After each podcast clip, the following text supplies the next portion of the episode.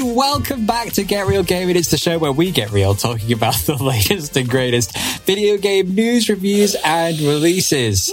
I'm your host, Richard, and with me today, it is the mouthful mode. He is a mouthful. How dare you? that's certainly what he is. It's Rude. Lawrence. How you doing today, Hello. Lawrence? I'm alright. How about Good. you? I'm good, thank you. Yeah. Um, it's- still not made that t-shirt. which one? The one that just goes, I'm alright. I'm alright, And yes, the, no. the eye goes all the way around to the Around back the side and up the Yeah. back and down the neck. and on the sleeves. Yeah, And, and then just at the bottom, at the bottom of the, the t-shirt is just a t. Yeah, but it's a Goethe. It's good to, Goethe. good to. Uh, yeah. Okay, so you- you're good, and that's good. Um, Yeah. we've, this week has been quite interesting, Lawrence. There's quite a few things Has it? happening. There's quite a few it? games that we've played to talk about. Have they? Yeah. We've got things Oh. to discuss. Have we? We do. Do so, we? But let's um, let's turn our let's turn our attention to what has come out this week, so we can Ah, go that from big and board discuss. that you keep putting in my apartment that you keep dragging around with you everywhere. Yeah, it's on roller. It's like a whiteboard, but um, Yeah, it's it's like that big. uh, Remember old Top Gear where they'd have like the cool, uncool kind of board thing. We've just got one of them for game releases. Indeed, we certainly do. Um, and it's and it's chock a block this week, full of things Things. to discuss. So Well, I hope I hope, I hope they're games and not just things. yeah, well, you know, there are things to discuss. Um, so where, where were we left off? What day is it today? The twenty eighth. Very good. Not that many things have come out, but notably, we've had Tiny Tina's Wonderlands has come out, the Borderlands Yeah. game that neither of us are really that interested in. So we, No, I we know I know Sam and Chris are, but we're just like yeah. no. Yeah, so we won't be Beyond talking our about time now. No. Um, we had a game called A Memoir Blue come out. I don't really know anything about that game. Not even heard of it. Um, we've had Kirby and the Forgotten Land finally come out. Not heard that either. No The new Kirby 3D, the new 3D Kirby game. No, if it's not Zelda, I don't know what it is. Okay, well you won't know this one either. Ghostwire Tokyo. No, I definitely don't know No, what you that is. and definitely definitely didn't play it. No, you I definitely definitely didn't. play it. Um, so games have come out in the last week, and we've got some of those to talk about, don't we? This week, We do. we certainly do. Even though you've just said you didn't, but you did. Yeah. Um, but yeah, so what have you been playing this week, Lawrence? Has it been one of those? Playing Don't leave us Ghostwire don't leave us in the dark any longer. In confusion. Uh, Ghostwire Tokyo I played a bit Yeah. of. I played Okay. a bit of Far Cry 6 on the PlayStation 5. oh, interesting. Um, because it was free this weekend. oh, like a free to play this weekend only deal. Yeah. Okay. Uh, it was like a free trial thing. If you can download it fast enough. Well, yeah. Um, what else did I play? Played quite a few games. Played a bit of World of Warcraft. Okay. Um, that's kind of it, really. Yeah, that, Not really that's good. A little bit Elden Ring, but not much. No, oh yeah, on the PS5. Yeah. Yeah. So, um, in terms of Ghostwire Tokyo, then have you played enough to talk extensively about it? Uh, I played enough to get a general idea of it. Have you got some general opinions? Yeah. Okay, shall we save them for a little bit later? If you want. Very good. Okay, well, this Down week, to you. You're the host. I've been playing the Kirby and the Forgotten Land demo because I didn't buy the game, but I thought I'd give the demo a go to get a flavor of it. Um, Oh, yeah. So I played that, and um, yeah, it's the demo is really a good demo. Actually, it, it takes you through a full, at least one full level with a full boss, and in between there's like two mini bosses or something before the big boss. Um, Mm-hmm.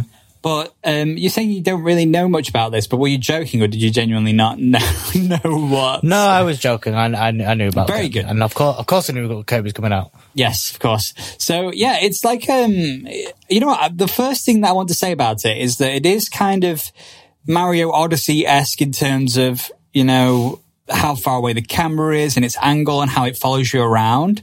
But the way the camera cinematically follows Kirby around is actually very nice. And you have quite a bit of control over the angle of which it's looking at you from. So you can change it a little bit, even though it kind of has a on rails kind of guidance of where it should be looking at most times.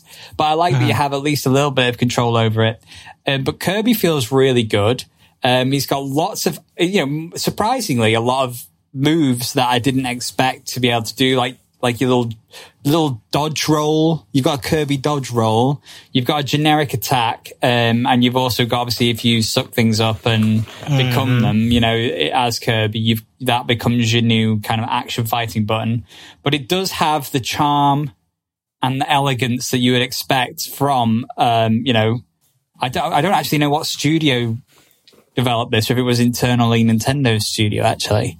But what I do know is that, is that visually, this is one of the best looking Switch games, like full stop. Visually, this is like, this is a standard. Yeah, this is the, the polish and, the the quality of the colors and just the sharpness and the crispness of the game in general looks like you could this could have been like an Xbox like Series X or PlayStation 5 type quality game on a smaller format in a smaller form That's impressive. That's Uh, impressive obviously, we're not to do that. we're, we're not talking obviously ray tracing or anything like that. But what we are talking about is like that kind of level of quality you'd expect for let's let's say let's say if they did a a, a Switch Pro or a Switch, you know, like a, a more high you still quality beating Switch. that bloody drum. Well, no, I'm just saying if we were comparing what you'd expect the graphics to quality, like considering what we've just had with Pokemon, you know what I mean? Like that was a standard, wasn't it? But it was not. It was a bit of a. It was a standard for the original 3DS. Yeah, well, Kirby really does feel. Cur- this Kirby game feels like it's had the attention given to it that Mario gets.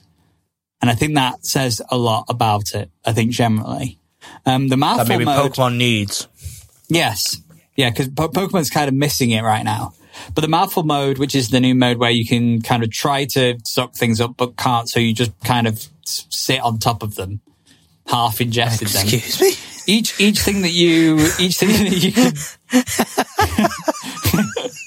all right look i'm trying really hard to describe mouthful mode here it's a bit harder than expected but yeah You so trying to call me mouthful mode, and you're saying that I sit on things to ingest them. no you are just a mouthful Lawrence, that's all um in terms of coping with Not sure how I feel about this. Well, never mind.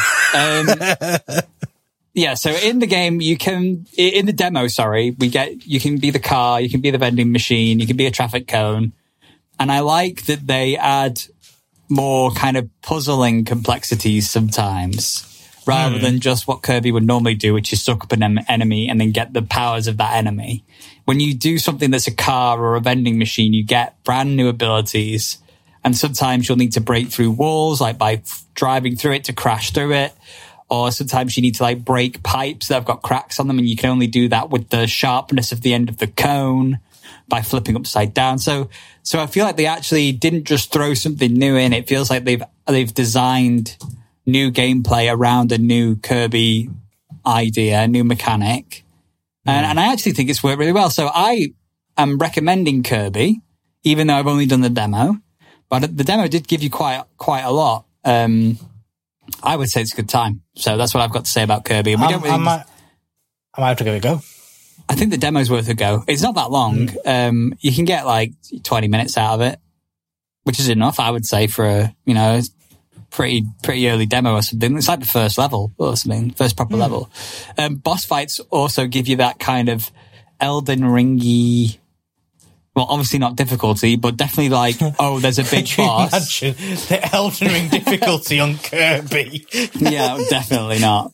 But but what it does give you is it gives you that moment of oh, this boss is has certain move has a move set, and the move set will change based on the health of the enemy. So you're kind of paying attention to what it's doing and choosing your moments to go in and do stuff. So even though it, even though Kirby's obviously nothing like Elden Ring, um, it pairs quite nicely actually alongside Elden Ring as a kind of a, a counter contrasting type of sweet game to to play. Speaking of Elden Ring, I now own a copy of Elden Ring, so I haven't Huzzah. I haven't um, been playing it just yet, but um, I will be playing it today, I think, and um, then we can maybe talk about some co-op stuff in the future as well. Yes. And that's basically been it. Oh, so I've also gave one or two games into Fortnite. Um, and that's relevant because Fortnite have now removed building Yes, yes, I saw this. So I we saw can- this. They're, they're, they're removing it in the next few days. I think it is. No, it's already gone. Oh, permanent. It's already gone. It's already gone. Well, yeah, it's gonna. It's like a permanent mode in the next few days. Okay, yeah. So it's gone for good at this point in time, and they've kind of made a little bit of a story out of it. Um, and what they've done is, so from the last season of Fortnite, they already introduced a couple of new mechanics based around weapon fighting, where you, where if the guns could come with like a sight, uh, like a, like a, st- obviously the sniper always did, but if you got like an AR, some of them could come with a red dot sight. And then when you zoomed in, you actually went into a first person thing for a split second where you would then have a first person red dot sight going on for kind of higher accuracy. And that happened kind of last season. Um, and then now what they've done to it go further with that is obviously building is one of those mechanics that makes or breaks Fortnite in that way. It kind of became something that you either are very skilled at and still play Fortnite or got a bit sick of and don't. And I think they've made this change because they know the fan base is kind of struggling with, you know, the, the drop off of players from building gets a bit tedious. There's kind of a skill gap that's too unapproachable for new players or younger players or players who just don't want to build. Especially when you're like, if you shoot a shot and then suddenly you see five towers get constructed Yeah. in the next like five seconds. Yeah, I mean, people would, would grind that out all day to the point where they could do it just blindly. Uh, it was rid- it obviously Ridiculous. was ridiculous. Yeah. So what they've done instead is they've removed all of that. No building, no material gathering. Um, but they have instead added a new faster sprint mechanic. So now you can sprint even faster. Um, and also they've added um, mantling. So now you'll get a little UI when you're against a wall or a window or, a, or anything that you can climb up. And you would just press space and you would, your character would then jump and mantle. And sometimes it means you could do a couple up a big wall up trying to get inside of a building or something. Um, and then to obviously, um, aid the fact that the map is, is quite, there's lots of open areas. They've gone and added structural things that are kind of like cover. So they've they've added cover to the map generally, so people can kind of hide and stuff instead of build against. And then they've added the mantle to. It kind of reminds me of the um, Final Fantasy VII First Soldier, that battle Oh, royale. okay, so does that have Similar. features like that? Yeah, And mantling uh, especially stuff. the, the mantling and, and things like that. Yeah. Okay, that's interesting.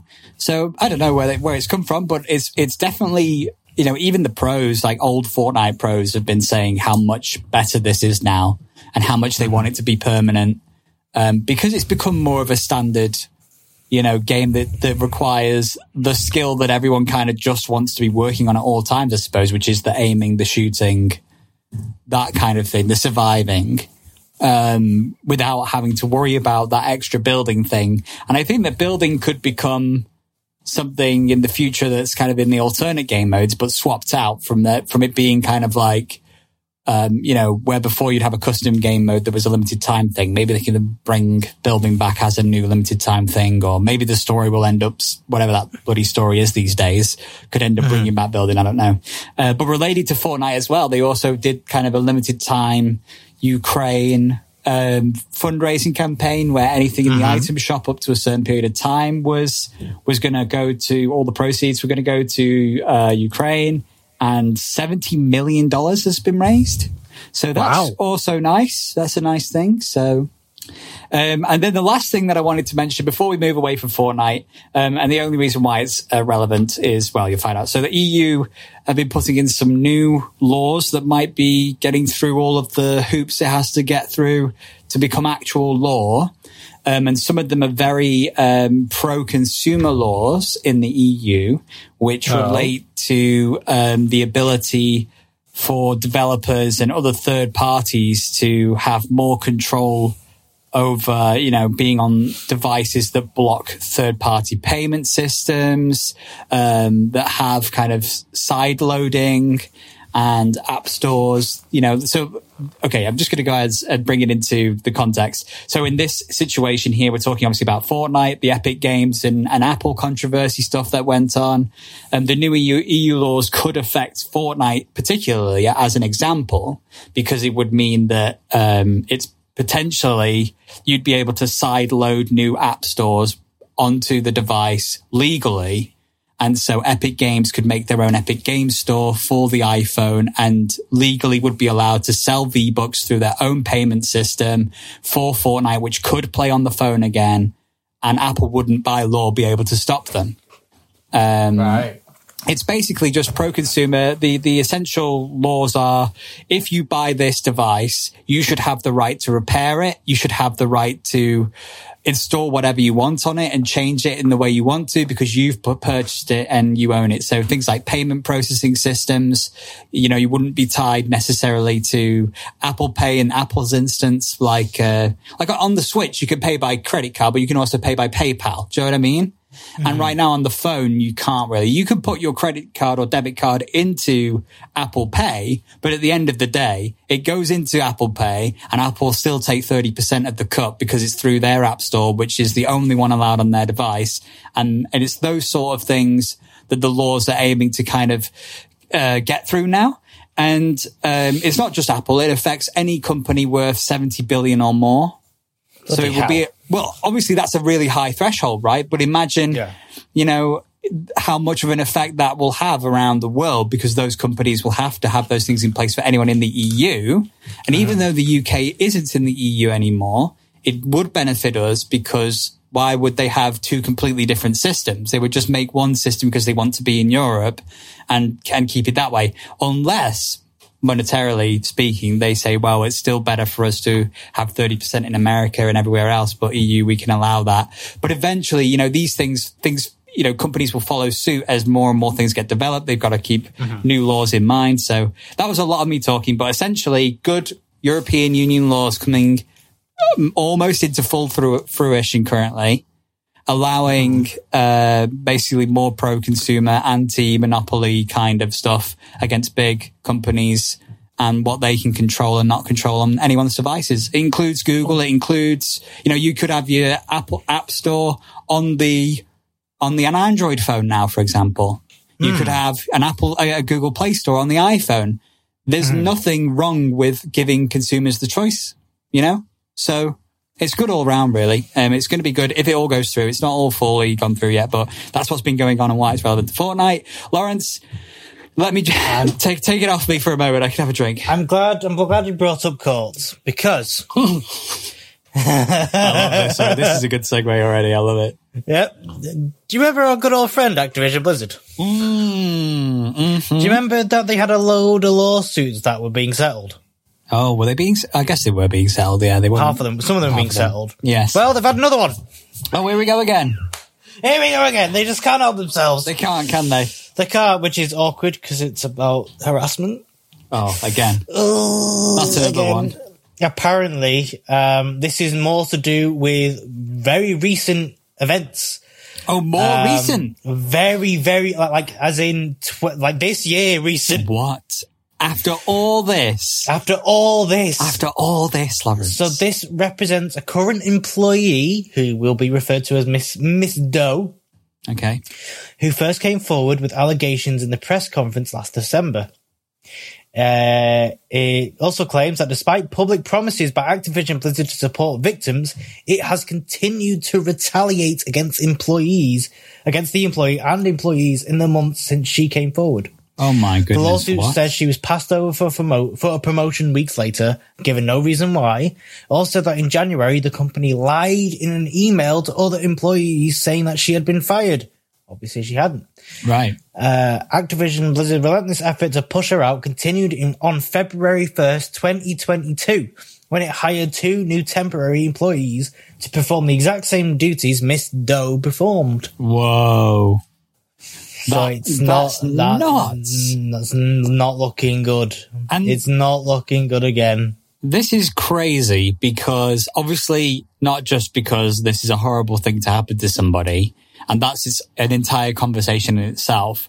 But they're in the, you know, we're not even in the middle yet of an, this acquisition, Microsoft and Activision, right? We're not even in the middle of that and the value could change. The price per share can be affected.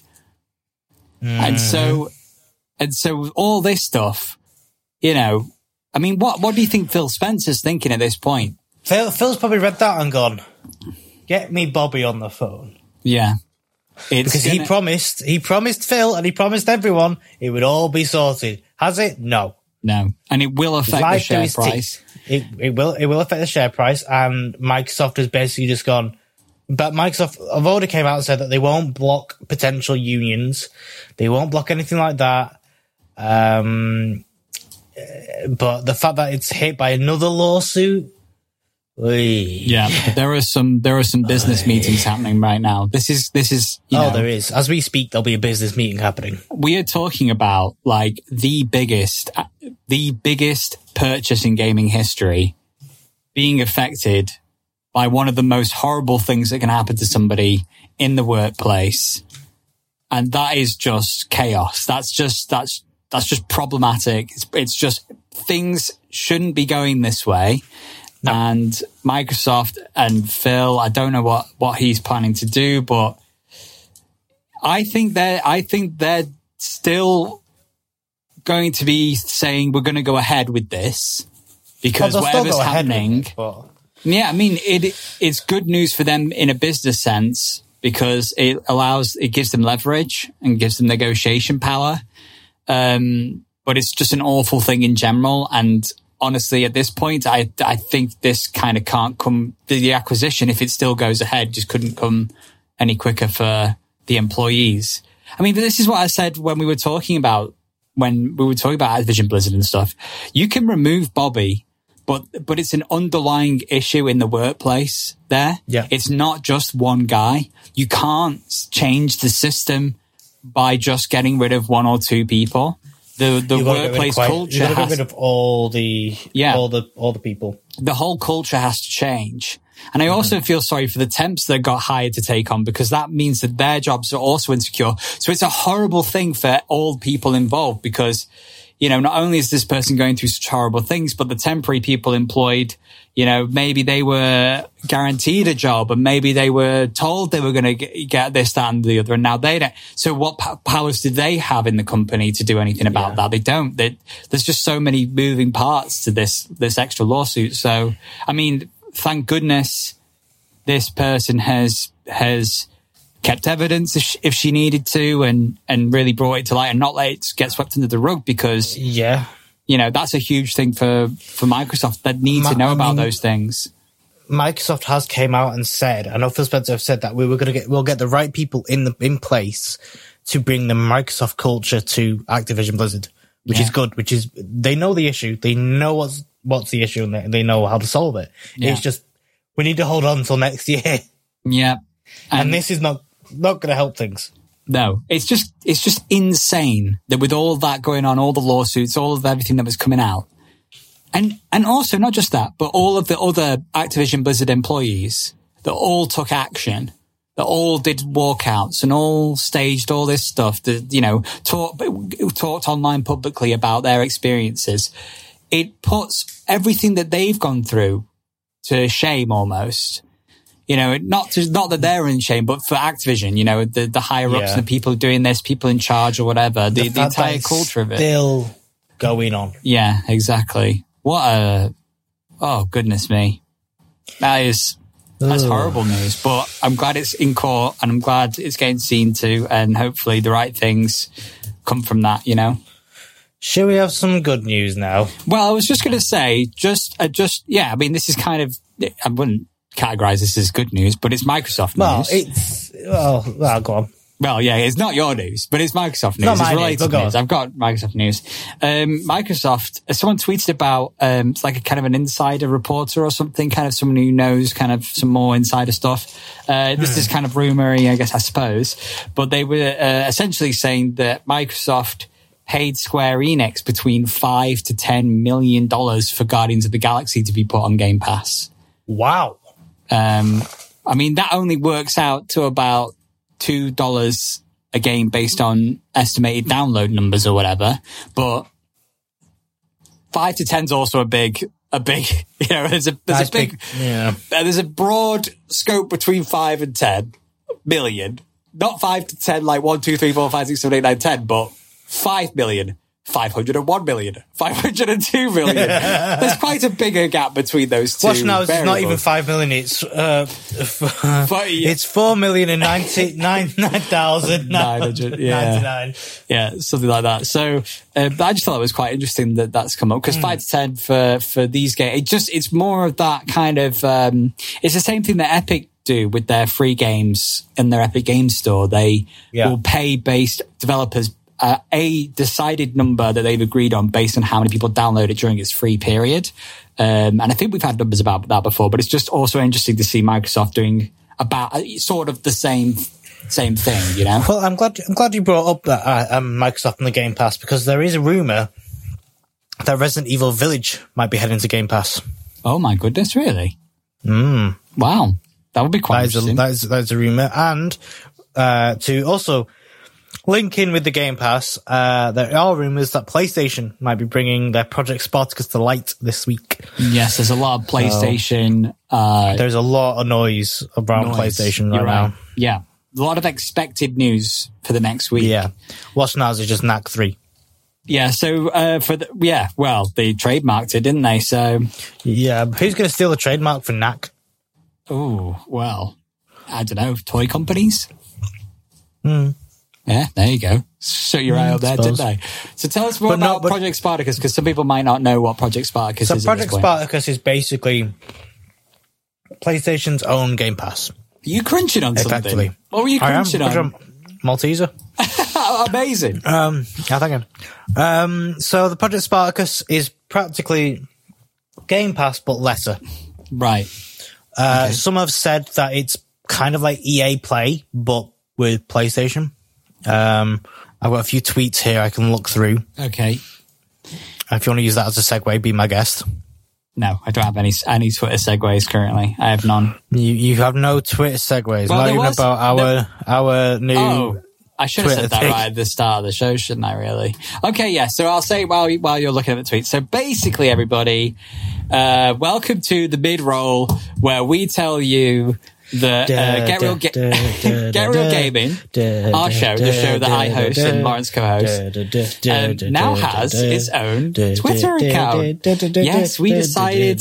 Obviously, there was at Get Reel Pod was our original Twitter, and it's the other Instagram and, and Facebook handles. But we wanted to be part of the conversation and get more news out and tweet more about stuff. So, if you are enjoying the show and you like us tweeting funny things and stupid things about gaming throughout the week when we're not live on this show, listening to you coming into your ears right now, go to twitter.com slash Get Reel Gaming, and that is our new Twitter handle. Follow us there, uh, and that's the end of the mid roll. Lawrence.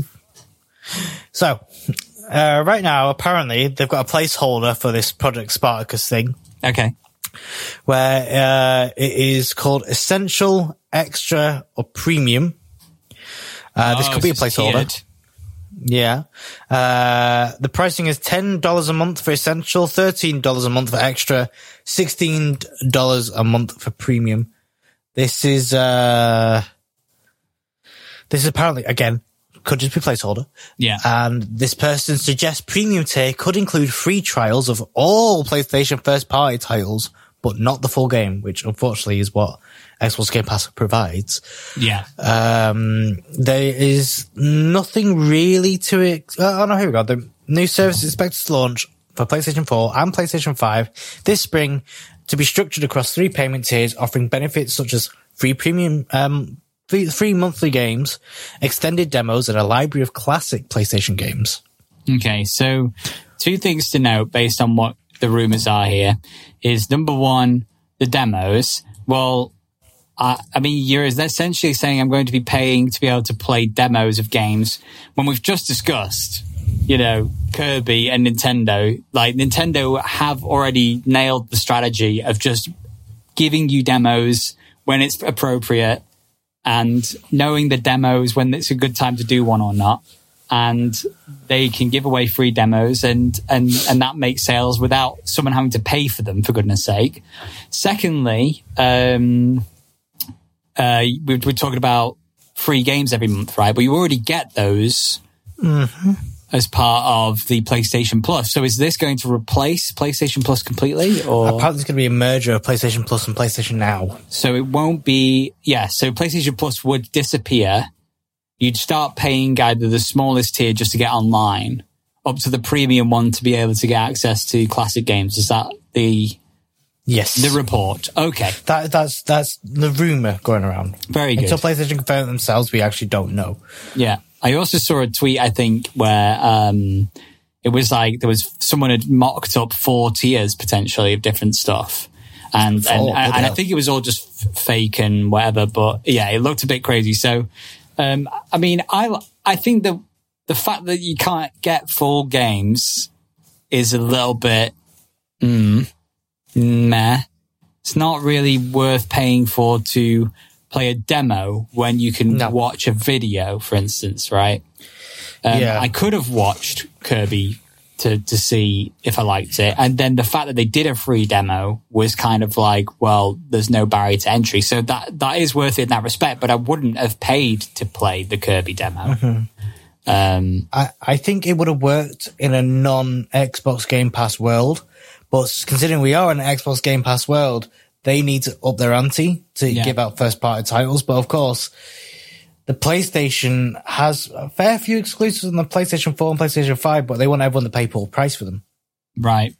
That's the that that that it, it's this whole consumer mentality of Sony and Xbox. So Xbox is like, oh yeah, we'll just place everything on the Game Pass, and that's how we'll make our money. And they've made a lot of money. Yeah. Well, PlayStation's like, oh no, we'll just want to give out demos so people go out and buy these games at full price. So Yeah. you're not only paying, like, say you get the third, like the highest one, which apparently is a, like sixteen dollars a month. So you're paying sixteen dollars a month, and then an extra seventy for a full game if you like the demo. Yeah, which is crazy when you consider what's been going on with Gran Turismo 7.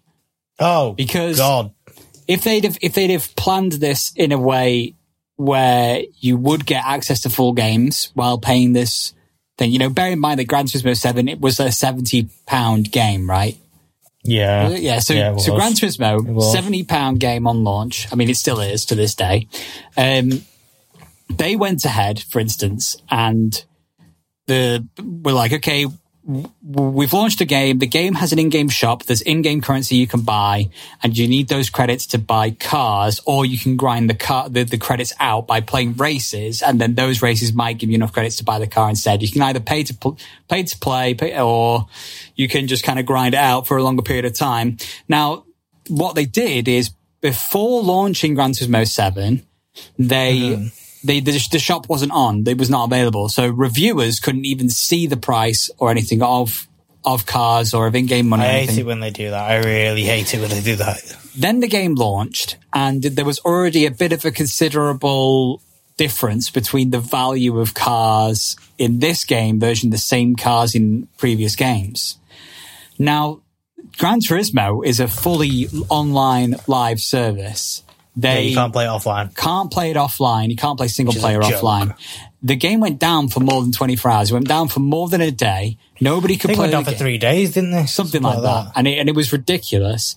And when it came back online, not only had they done the fixes they were planning to do, but they had changed the, um, a lot of the thresholds for credits and how difficult it was to earn credits in the game while also raising the prices of cars and changing like the pricing methods inside of the game for actual stuff. So cars would li- literally went up by up to like eight times the price during the update or something like I know that. it's meant to be a live service and meant to be realistic, but you're not meant to also do inflation with every bloody Yeah, patch. they inflated the price of the cars and and slowed down how many credits you would actually earn per race, and then the pricing of the actual you know with real money to buy bundles of credits is so that getting one car you can't buy one bundle because it's just not enough. You'd have to buy two bundles, have more than you need, and then be Do able to buy the one car you want. notice? There's cars in the game, Lawrence, that are uh, that are two hundred pounds worth of credits now. Two hundred dollars worth of credits, sorry, and that is ridiculous. Like, and and they've changed that in the patch, so people have paid seventy pound for the game or the dollar equivalent. Then Oh, gone, but this is like a Japanese company. Exactly. Rare. You kind of see that kind of stuff, I guess. and this is even like you know this is the this is not even like a free to play model. This is what I was saying. Like, if it was if it was lined up because they they spoke about GT7 like it was hmm. going to be. They promoted it like the PS5's one of the best games the PS5 is going to have. All the marketing for PS5 included Gran Turismo because it's like the racing game on PlayStation and it's what sells PlayStations. But when you do something like this, it kind of makes you think, well, if you're going to launch a service that, that is like a Game Pass competitor, you should have made games like Gran Turismo 7 free because their business model is such so that, that, that it demands you to spend money if you don't want to spend those hundreds of hours or something just to get one car or, that you want. That is just not a good business model. And, and it, of course, it upset everybody in, in the yeah. Gran Turismo community. Um, yeah. and so there's a real, I think they're review bombing the game right now, but it's relevant because it just doesn't make sense that they have got something like that going on with Gran Turismo 7, but then at the same time are, are preparing to launch this uh, rumored Scorpion uh, business model, replacing PlayStation Plus, but not giving people access to free games that would benefit from business models that Gran Turismo are implementing. I just took a look at the Gran Turismo 7 Metacritic or user score. Yeah, what's that? 1.7. Oh boy. What oh. a time. Probably one of the lowest scores ever. Possibly, yeah. Let, let, let, let, me try and find out what's the lowest player score. Oh, yikers. It just goes to show you can't, you can't do this to people. People have had enough. Like, they're, they're, they're sick of being abused by, uh, companies. They're not, they're not a small company, Polyphony. No. And G, and no, because they're part of PlayStation. Yeah, and Gran Turismo 7 is not a small franchise. It's not no. even like an indie game just did something to slip up a little bit. It's like this is the seventh game in the series. Six wasn't apparently that that great, but five had made.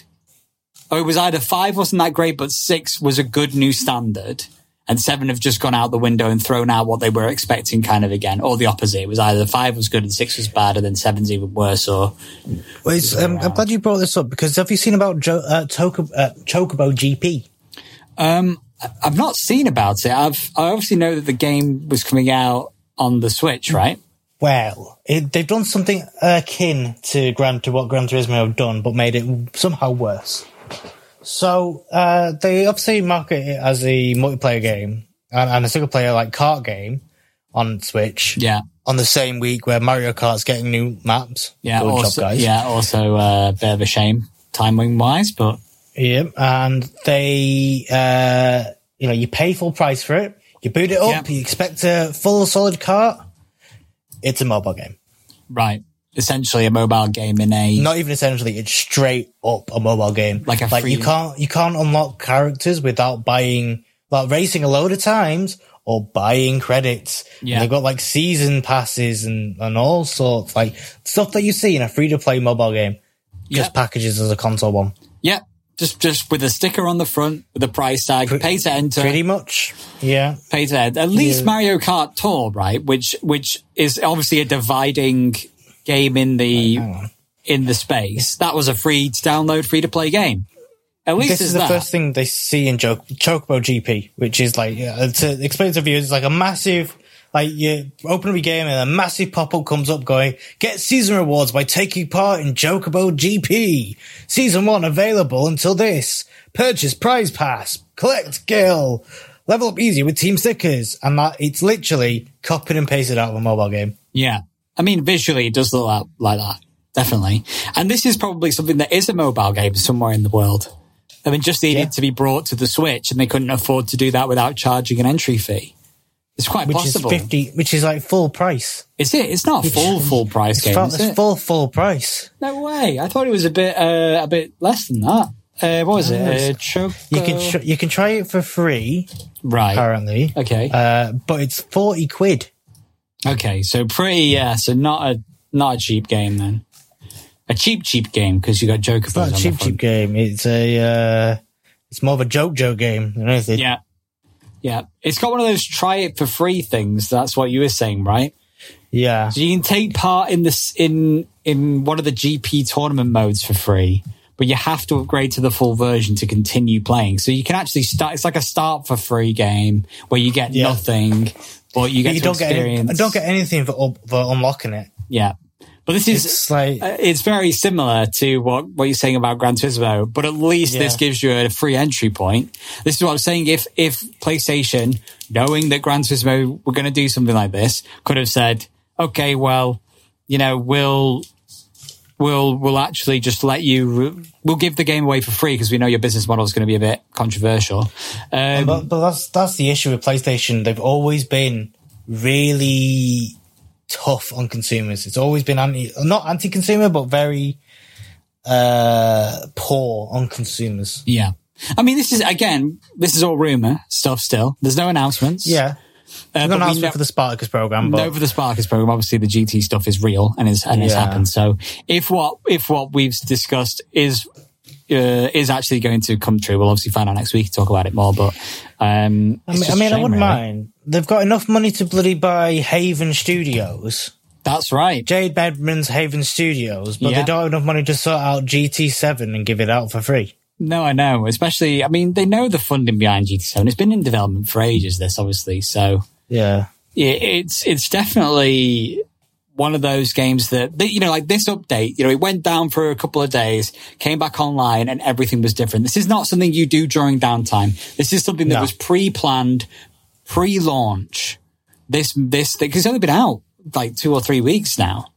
They didn't just come up with this after the game launched and thought, oh, we could make some more money if we change these numbers and put boost these numbers. This this hap- this was planned.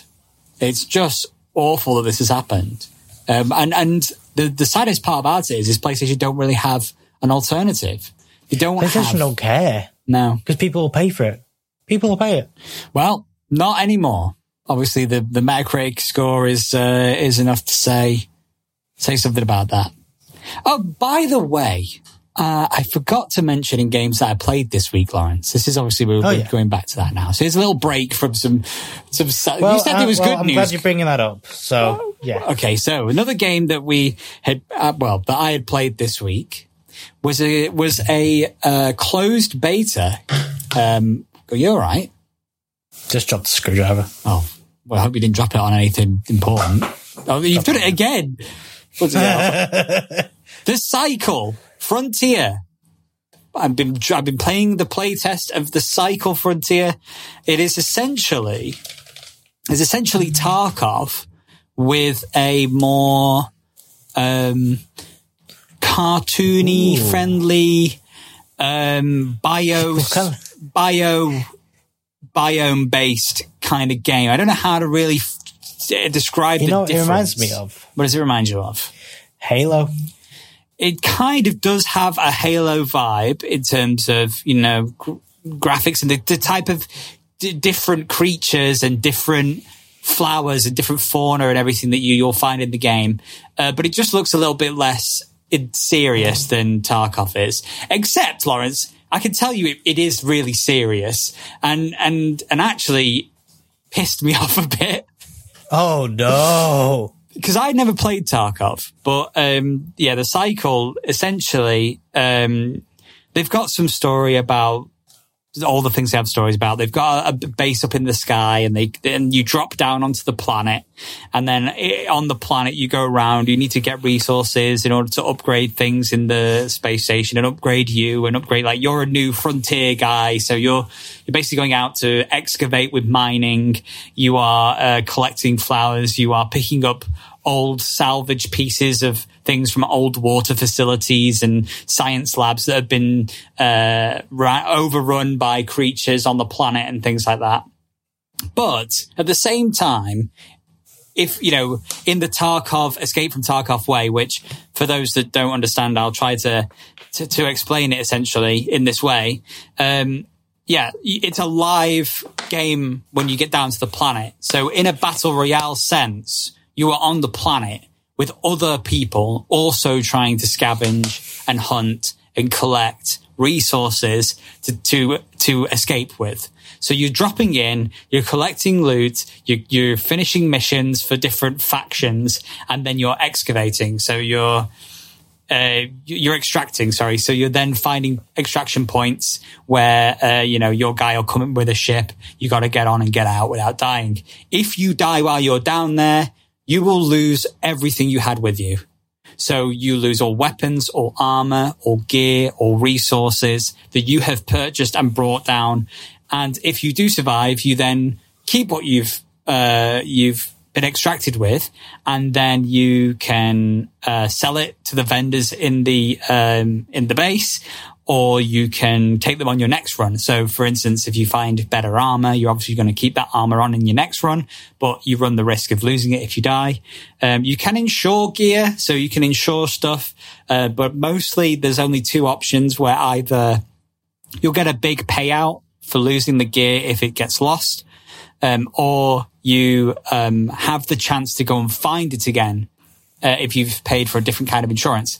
The problem with mm-hmm. that is that if you've been killed by a player and you've got salvage insurance, then you're going to go down to the planet and find it all gone anyway. So um, it is one of those things where you start off with nothing and build yourself up. But oh my god, in my experience, I got um, up to so the gear levels. There's like rarities like you'd expect. So you know, there's your common, your uncommon, your rare, your legendary, that kind of thing. It goes colors white, green, blue, purple, all that kind of thing, right? You pretty much expect that.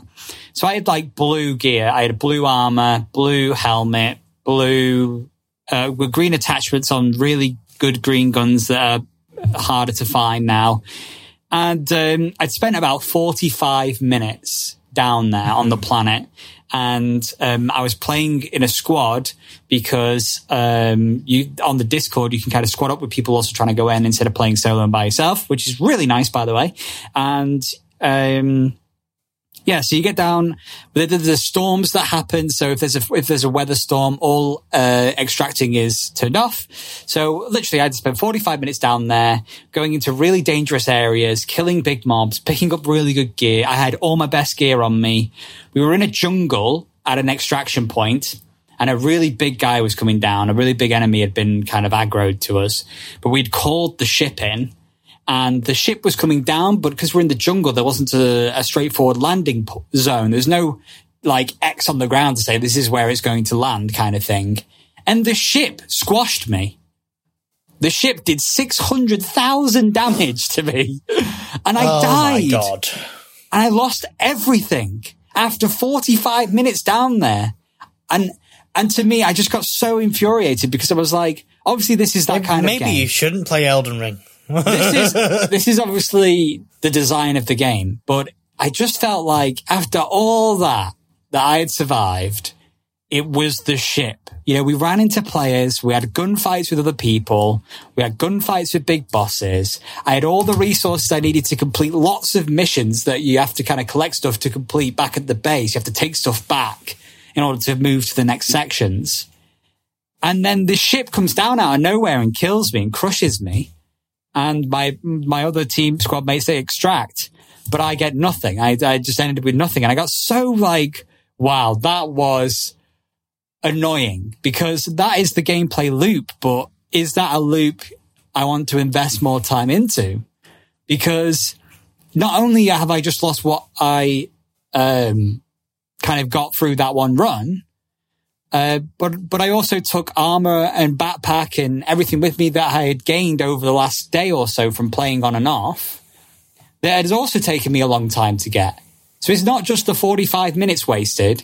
It's also the 45 minutes plus all the all the runs you did to get the gear that you did previously up to this level and upgraded to this level. All of that's a waste as well. And so you kind of have to ask the question of whether the game's for you. The gunplay's good. I'd say the gunplay is quite good, but I feel like the servers at the moment are a little, it's almost a bit of latency where things should be hitting on target when they're not because of a slight delay or something. So you have to kind of prepare yourself a bit ahead, you know, where you're shooting. But obviously it's still in closed, closed uh, playtest beta. But most of the rest of the game is very nice. The, the lore is very good. The enemies are mm-hmm. quite polished and everything like that. The graphically looks really nice. And so and so I'm a bit torn, Lawrence, uh, really, as to how torn. I feel. I feel like I need to play a bit more of it, but also it was very infuriating to die well, Speaking of infuriating things, you don't have anything to say about the cycle. You just want to say no, you're going to have to say. You- I think it sounds well. I, I it sounds very. I think it sounds good, and I've already signed up for the the, the beta next beta. Right. So I want to try it out myself. Okay, It so does sound like Tarkov, but a more sci-fi thing. Yeah, essentially, it sounds like Tarkov, more sci-fi, and me and you can squad up and give it a go and die and get, Yeah. get mad at that as well. That'd be quite fun. Yeah, Um, and then kill each other, Yes, indeed. Yes. Yeah, yeah, for sure. Which can happen. which can But happen. that, sorry, just before you segue off, that's kind of one of the things that was also a little bit like, I feel like there's a problem in the in the way the game kind of and maybe Tarkov has the same problem. I've never played Tarkov. Obviously, there's in-game, you know, uh, proximity chat. Mhm. And when you're in there solo or you're in there with another squad or something, like I went in solo a few times and got sick of being killed in solo that I went and found a squad in the Discord to play with. And, the- and the reason was, was because I would go in solo, you'd be fighting around and looting around, fighting the, uh, the, the monsters on the field. But then you might see another player and you'd be like, Hey, are you friendly? You know? And so they'd be like, yeah, I'm friendly. There was only one guy really that I found that was friendly and we kind of just left each other alone doing our own things. But then like it, I, I was on a decent enough run and, um, there was somebody being chased by a load of monsters and you have, you have stamina. So if you run out of stamina, these guys can catch up and deal damage and kill you. And I thought, oh my God, this would be horrible. I would hate to be that guy right now. I'm going to go help him out. So over voice chat, I was saying, I would say, do you need any help? I'm here to help, you know, shooting all these enemies down. I thought, all right, I'm just going to help clear you, clear these out and you're fine. Cleared him out. The guy shot me. He killed me. He just killed me straight up. I had just helped him survive and he just, and, and that's the problem with this game at this point, I think, is that it is essentially a battle royale and Do, do you know what it reminds? That, that reminds me of. what? Do you remember Ye Olde DayZ?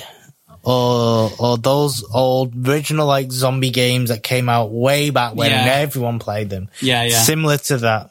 Yeah, it is. And, and it's, and it's just a bit like, where do you balance that? Because that's what I'm worried about. They want to give players the chance to not engage with each other, but at the same time, everyone's always going to engage each other because you can't trust anybody. There's no trust system. So they need, I feel like, and this is probably the same as Tarkov, but I feel like the cycle would benefit from like a trust system thing in place where hmm. maybe you could ping to another player that you're intending to be friendly. And if they ping back saying, cool, me too, you're both assured you can't kill each other or something. You know what I mean? Well, you can't, you can, you can never be truly assured if someone's going to kill you. But if that was a trust system, you could have something in play that would kind of half damage or something. So, so it would mitigate damage if someone turned around on you and, and was going to do you dirty, basically. Maybe, maybe that's something you should, you should post to the developers. I might do because, you know, there are big areas where you'll be fighting bigger bosses, harder areas with more higher difficulty. And ah. going in solo to do those alone is, is, is very hard. And there's also two different areas. And I was only playing in the normal, easier area. There's a more difficult area than what I've been speaking about. And this area is already hard enough where there's kind of areas where there's lots of loot, but it's guarded by a big monster. And it would be nice if two people showed up did like a tr- do you trust me? Yeah i trust you. Okay we'll get a little bit of bonus armor between ourselves so we can't just blast each other to smithereens. Let's kill this boss together. You know that would be nice i'd, I'd say. I don't Yeah. know i'm just ra- i'm just rambling about it basically but i played it. It's good. I'm mixed about about some of the the trusting features of the game and, and that's probably how i'd feel about tarkov as well but the game's quite good though and uh, yeah it's still playtest and stuff but there you go. That's the cycle. It's all wrapped up. Let's move on. Lawrence what was your segue Well, I've changed my segue now because I've got breaking rumor news. Oh, breaking rumor news. What's? PlayStation may have accidentally leaked one of their announcements. Just Just now, they've Which- accidentally leaked it. what have they leaked? They have leaked, potentially, yes. the God of War Ragnarok release date. Oh, I didn't actually realize that there was another God of War coming out, but Yeah, God of War that been- Ragnarok. how's that Apparently, it's put on Twitter. It's deleted now, but it, someone has managed to capture it and put it on Reddit. Apparently, God of War is going to be coming out on June 23rd. June 23rd. Oh, Hmm. that's a pretty uh, summertime blockbuster. Yes, and that'll get a lot of hits in. Yeah. Okay. probably Uh, God I've got two more things to talk about. Uh, How how many things have you got to talk about? Uh, well, two more. One of them, another one of them was going to be one that you have to talk about. But I wrote it down. Ghostwire. Oh no, that makes four. That makes four things then. The other one that I was going to talk Yeah, about. go, talk about the uh, other one. Well, this is kind of encroaching on Get Reel territory here, It but certainly is. I watched the first episode of Halo, the TV series about Paramount. Yes, you did, because it came out on Paramount Plus, and it was possibly it broke records apparently for Paramount Plus uh, watch rate, which is no surprise you know because who the that- hell, who the hell uses Paramount Plus? No one's heard of Paramount Plus before Halo came out. No. All right, Lawrence, it's your turn. Go ahead. Halo. No spoilers. No spoilers. Okay. It's all right. You got you got to you got to talk us through. Talk us through the show. Well, it opens up right on this base in the middle of nowhere, like a deserty base in the middle of nowhere, and it's about uh these resistant fighters against the UNSC, and we spend some time with them, getting to know one one one or two of the characters, and then it gets attacked by the elites Right. which oh damn whoever did the vfx for the elites on this bloody show need firing My goodness. because as you've seen as i've sent pictures to, to, to richard here Yeah. oh god Visually, we're looking at. I mean, how do you compare this to? i can only i can only compare it did you remember the ye olde like two, 2004 music video like 3d music videos in like the early noughties Yeah, yeah, yeah, yeah. it's yeah. like that Yeah, I would agree. I would say that's Um, pretty similar. it's so poor. But like the but apart from that, like the rest of the show, it's it's, it's okay if you think of it as, a, as just a TV show and not with the rest of the games. Okay, so you're not disappointed story wise, is what you're saying. I'm I'm I'm curious on where it's going to go because it it you know to, you get to see Halsey and and a new like I think it's Silver Team, so you get like see three other Spartans and you get to see Spartans drop in and just take out all these elites, which is pretty cool. Um, and the stories it's a bit odd. I'll admit the, the the the chief story is odd. The UNSC story is cool, but the chief story is odd. Isn't there a Um, like Mass Effect reference in here somewhere as well, or something? Possibly, but I didn't. I didn't know. I was too busy Nice. still throwing up over the visual effects. CGI. It, this, the CGI here is is a real is a real shame in some places. I mean, you've sent me a couple of screenshots. Like they could have just used like physical suits and then just mocapped out the the the elite stuff. It's just it's so bad. It's not good enough, really. I suppose Uh, they don't even look. um, they don't even look like the elites from the games fully. Really, No, they look like just Hollywoodized lizard creatures. yeah, and you you you, you also like you, you do get to see um High Charity, which is the Covenant area, and Right. and all that, and it's it leaves it considering that we're so used to seeing it like Halo Three and and all that, and it's very um. Well, it leaves a, it leaves a lot to be desired. Let me put it this Yeah, way. I mean, when you could, I mean, even Halo Infinite's cutscenes weren't as graphically impressive as some of the stuff from back when we when we are talking Halo Three, Halo Reach, um, Yeah. and even the quality of Halo 4's Hmm. um, cutscenes visually, like those renders. Like if you go back and watch them, th- nothing has touched them in Halo since. Like visually, No. like the graphics of them. Like it's actually a bit disappointing how real time looking the Infinite stuff is. And Um, what, what baffles me the most is these people that did the effects aren't like newbies. Yeah, They worked on Dune. They worked on Game of Thrones. right.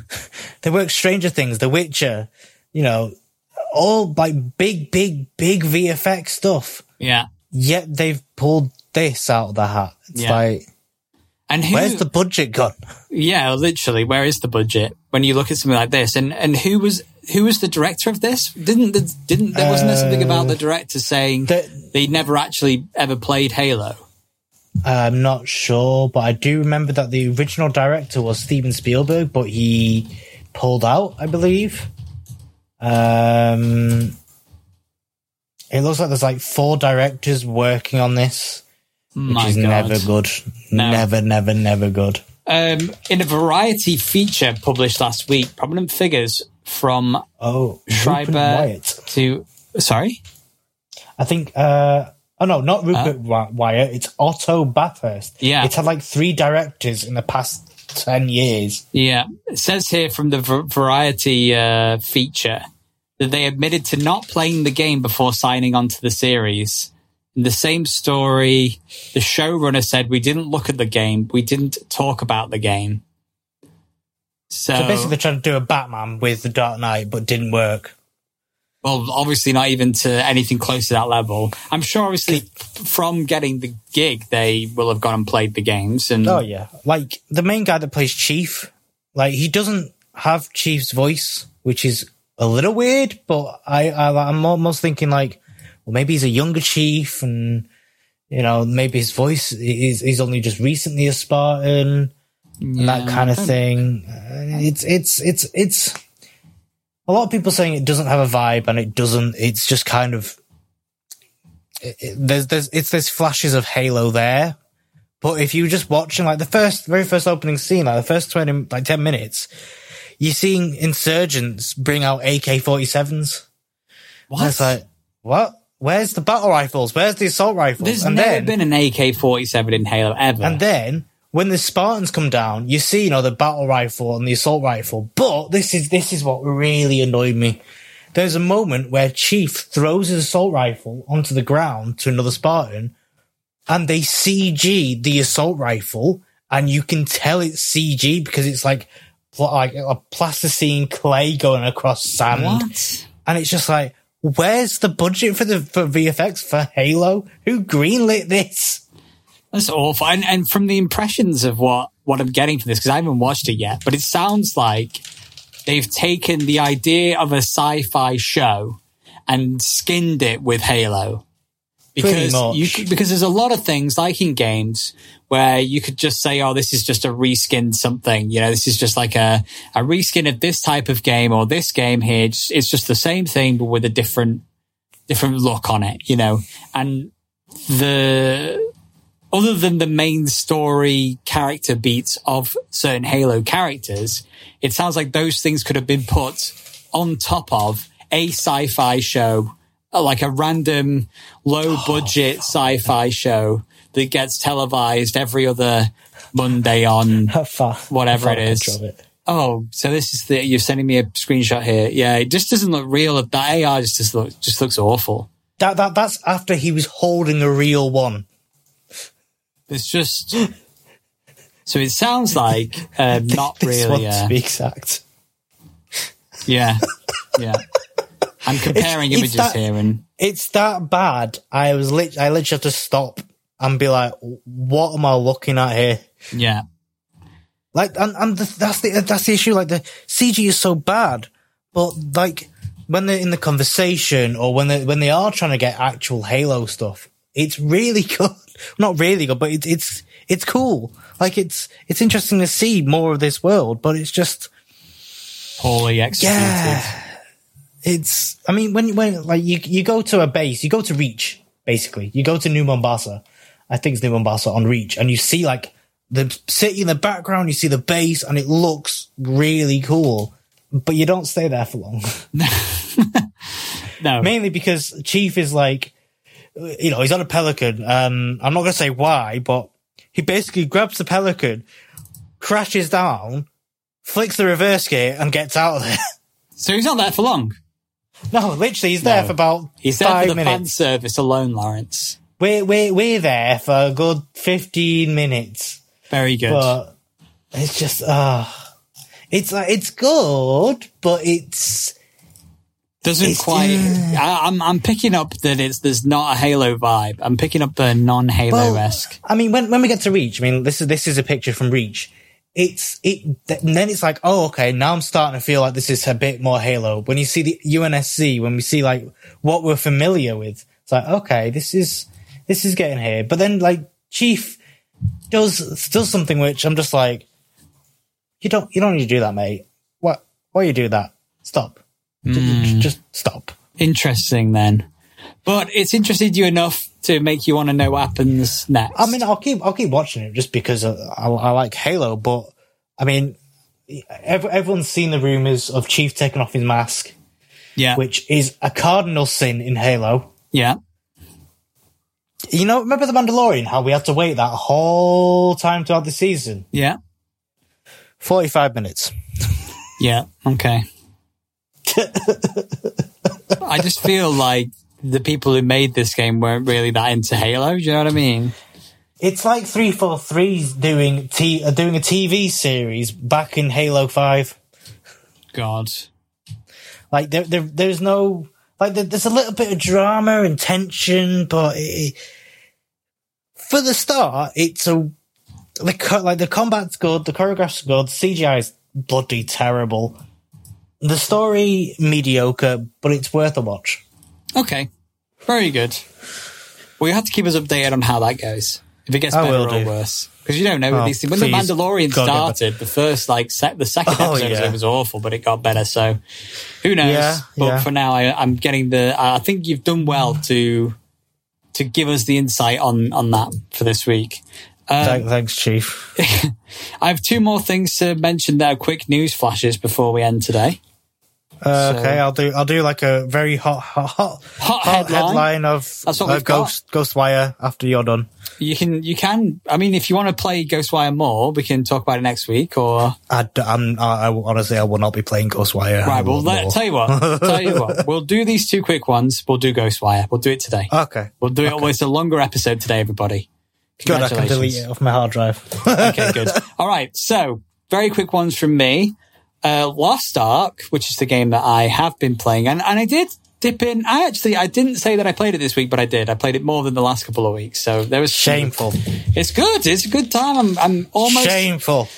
I'll say what I will say about Lost Ark is I haven't finished the main story yet. So I am still pre-end game, which is where Shameful. the game is. And I'm struggling to get there because, um, at the moment, all of the quests and stuff are very, they've, the, the stories kind of diverged to filler content now in the main story. So now I'm just doing fetch quests for random NPCs and it's not really impacting the main overall story. So I'm not enjoying that right now, but I need to get through it to hit level 50 and then start the end game content. But for now, I am still playing it. Um, it could be coming to consoles. This was announced by Xbox on their Twitter, where they did like a timeline of things in the last month, where one of the things, or they said like things coming or upcoming this month or something. And it was like one of them was Lost Ark could be coming to consoles. So it wasn't even a confirmation. It was a oh. rumor that they announced. The devs are considering a console port. yeah. Yeah. So there you go. That's that. And the other one was, I think it would play better on console, you know. I play it on I'd play it on console. I'd play it on con. I, I've played it on uh, controller and mouse and keyboard, and I'd say that the controller version of it is fiddly at first, but then when you get it, it's fine. When you understand how to use your abilities with the controller, it's fine. Um, and then again, the the other thing I wanted to say was that um, the CD Projekt Red have announced that they're working on a Witcher Yes, project, A Witcher thing. a Witcher thing. We Witcher saw a picture thing. of a thing. They say it's not Witcher 4, but it's definitely something to do with The Witcher. The Witcher, but which thing will it be? I think it'd be a spin off game, which I'm very excited for. Okay, and what they have said though is that it is being made in Unreal Engine Five. Yes, they used to use the uh, old Red engine, but now they they've upgraded to UE5, which that's what I'm excited about. Yeah, people need to start using UE5 for more than UE4's capabilities. I feel like a lot more, of stuff, um, lots more, of, more than doing it for films. Then you start using it for games. yes, yes, and implementing all of the technology that UE5 have kind of got. Because at the moment, Very it's exciting. It's one of those engines that just spells. It just you just look at anything it does and go, okay, next gen. Yeah, That is like when the next gen engine. Like the games that come out with UE5, that is next gen graphics. Anyone, anyone that's still running UE4, you are mid tier. You're mid mid Mid tier. Okay, Mid tier. Ghost- mid gen. Speaking of mid tier, let's talk about Ghostwire Tokyo. Oh God! Right. Okay. Um, the walking arcade simulator. Sure. Okay. right. Okay. Very good. We're off to a You good start. remember? Remember, Ghostwire was like the trailer. It was announced, and it would look like a pretty damn good horror game, like a Japanese horror game Yeah. in Tokyo. Yeah. Yeah, it's not. It is an action uh, adventure game in Japan. Like it's proper, like proper. Like they managed, they managed to get the feel of Japan down. At least I assume so. I've never been. And the the UI is just arcadey. The the combat is arcadey. Like you've got like these elements which you can charge up and like you fling at these ghosts and then you pull out their core and you get the XP from that. And it's just, it's not what I expected. It's not, not what I anticipated and not what I wanted to play. When I heard, when I hear Ghost Wire Tokyo, I expect a Japanese horror game, not bloody flinging spells left, right, and center. Not well. If you like Doctor Strange, which I do, it's it's it's very similar to that kind of spells. Right. But But do you, I, you see, mm. is that, was that just your expectation of it being a horror game? well, they marketed it as a horror game originally. I feel like I always knew there was going to be action in there. I knew there'd be action, but I mm. didn't expect it to be a first-person shooter. I see. That's where it's di- so it's a first person shooter. What is the what's the premise of the game? So um, you basically you you you you play as this as this uh, person called uh, Akito. He is on his way to the hospital to visit his sister. Uh, and on the on, on the way, he gets he gets hit by I think like a, a, a bike or something. Uh, and then when he wakes up, this mysterious folks came in and everyone's disappeared. Like the clothes are still there, but everyone's disappeared. Silent Hill. Um, kind of, yeah. And then he hears his voice in his head yes. uh, Hello. telling him to hide, Hide. and he hides. Hide. And then he sees like these spirits in the fog kind of coming along, and then this guy appears on the TV screen saying, "Don't worry, everybody. You you've been chosen for a higher purpose." Uh, sorry. And yeah, and and it it's all a bit, it's all a bit mad, so it's a bit of a weird one. just a bit, yeah. So when you talk about the walking simulator stuff, so what's the gameplay loop like? Is it a story or is it mi- like is, It is. It is a story. It's a story. It's like an action RPG linear kind of thing. Yeah. story? Okay. So you you walk from what I played at least because, and this is this is the biggest issue. I had performance issues, Performance issues.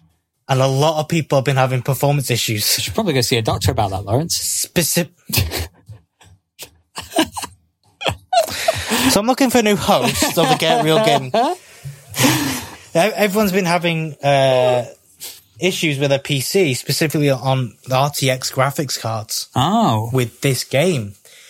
Um, and it's frame rate issues, and I experienced it, and it did really ruin my my, my feel of the game because you meant to, you know, it's meant to be fast paced action kind of thing in Yeah. against ghouls doing fucking Doctor Strange spells. I thought there was an NVIDIA uh, certified driver. It was there was, but it's not solved the issue. Not solved the issue. Okay. Not solved the issue. No. Okay. I mean, it's good. It's just a lot of people have been saying that it's it's it's lack of variety of enemies, uh, unchallenging, and there's been stuttering issues on PC. the short short length and and stuff like that. Right. Um, but yeah, it it does get very repetitive, and even in the first like ten minutes, I felt it was getting repetitive. so you think the the gameplay loops repetitive as well in that in that sense? Then combat wise, is anything kind of changes you? Not through? really. Not really. Oh.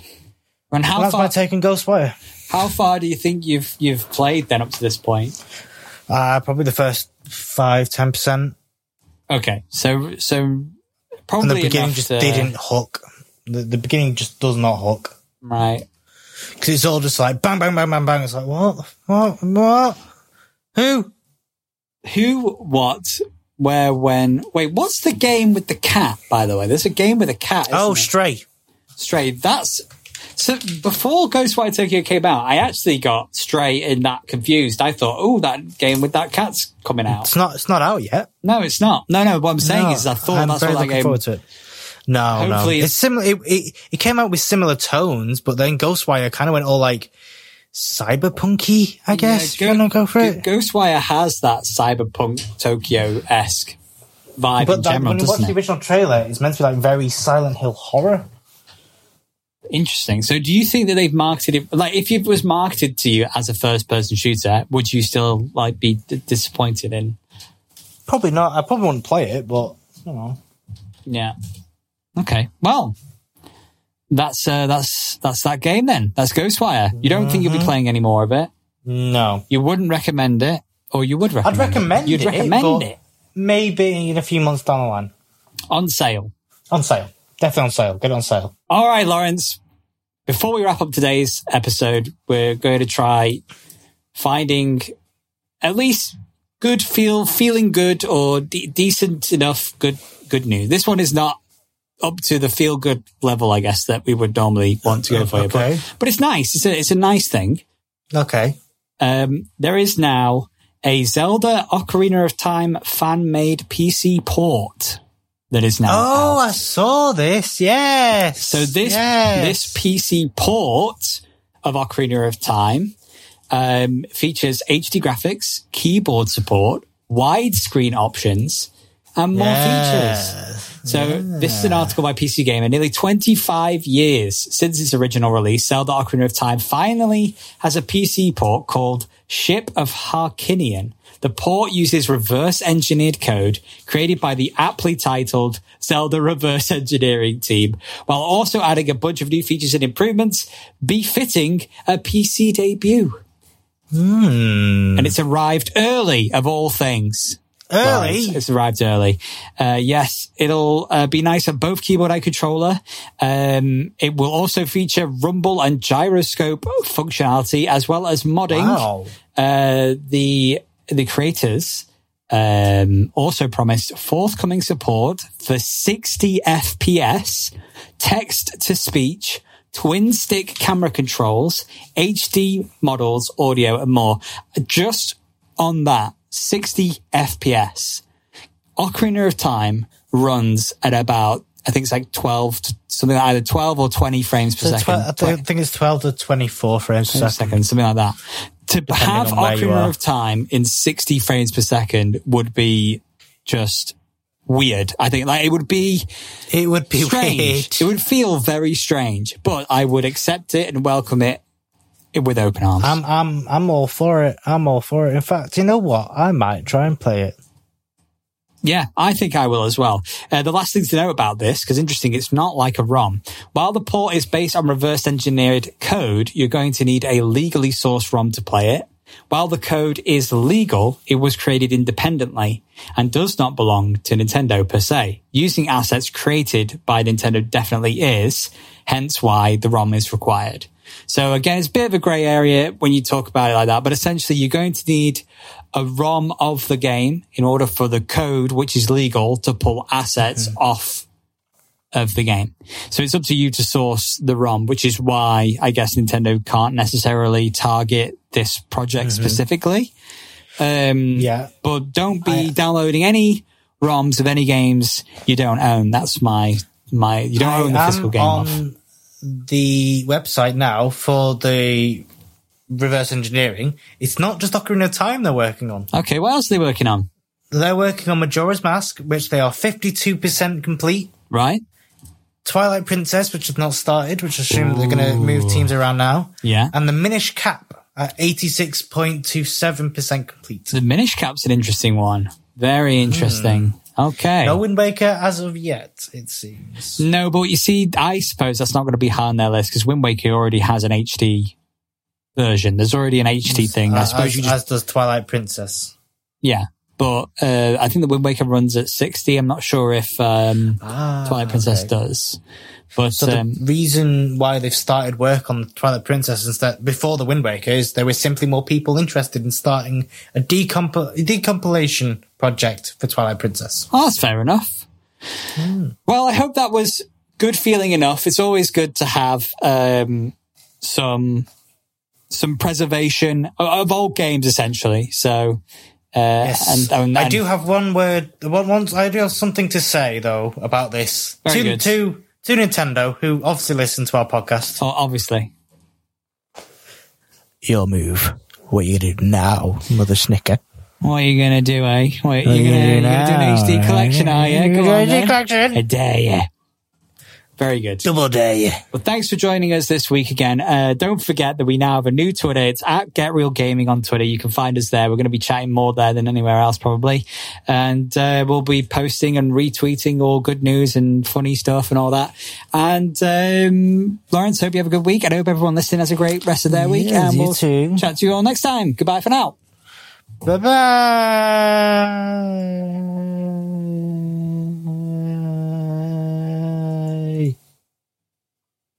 Just making Bye. it sell the collection. Yeah, make bloody our own Zelda collection. The Get Reel Gaming collection. Have you seen the videos where, which are like Ocarina of Time AI uh, frame, Yeah. like 60 frames a second done by AI, and it just looks really strange. it, it looks really smooth. Yeah. I'm not sure how I feel about it No, because it looks like it, in my head, it should be like the best way to play the game, but you don't know, like, like when you're used to the game being presented at 2025. That and I imagine your your swings and everything will be really off because you're so used to your muscle memory's so used to the the frame adjustment that you're just Yeah. like Yeah. Uh, I'll give it a go. yeah, I'll see if I can get it, get a copy. Still won't be as funny as that multiplayer we did. No, that's the next step, isn't it, really? Yeah, for that.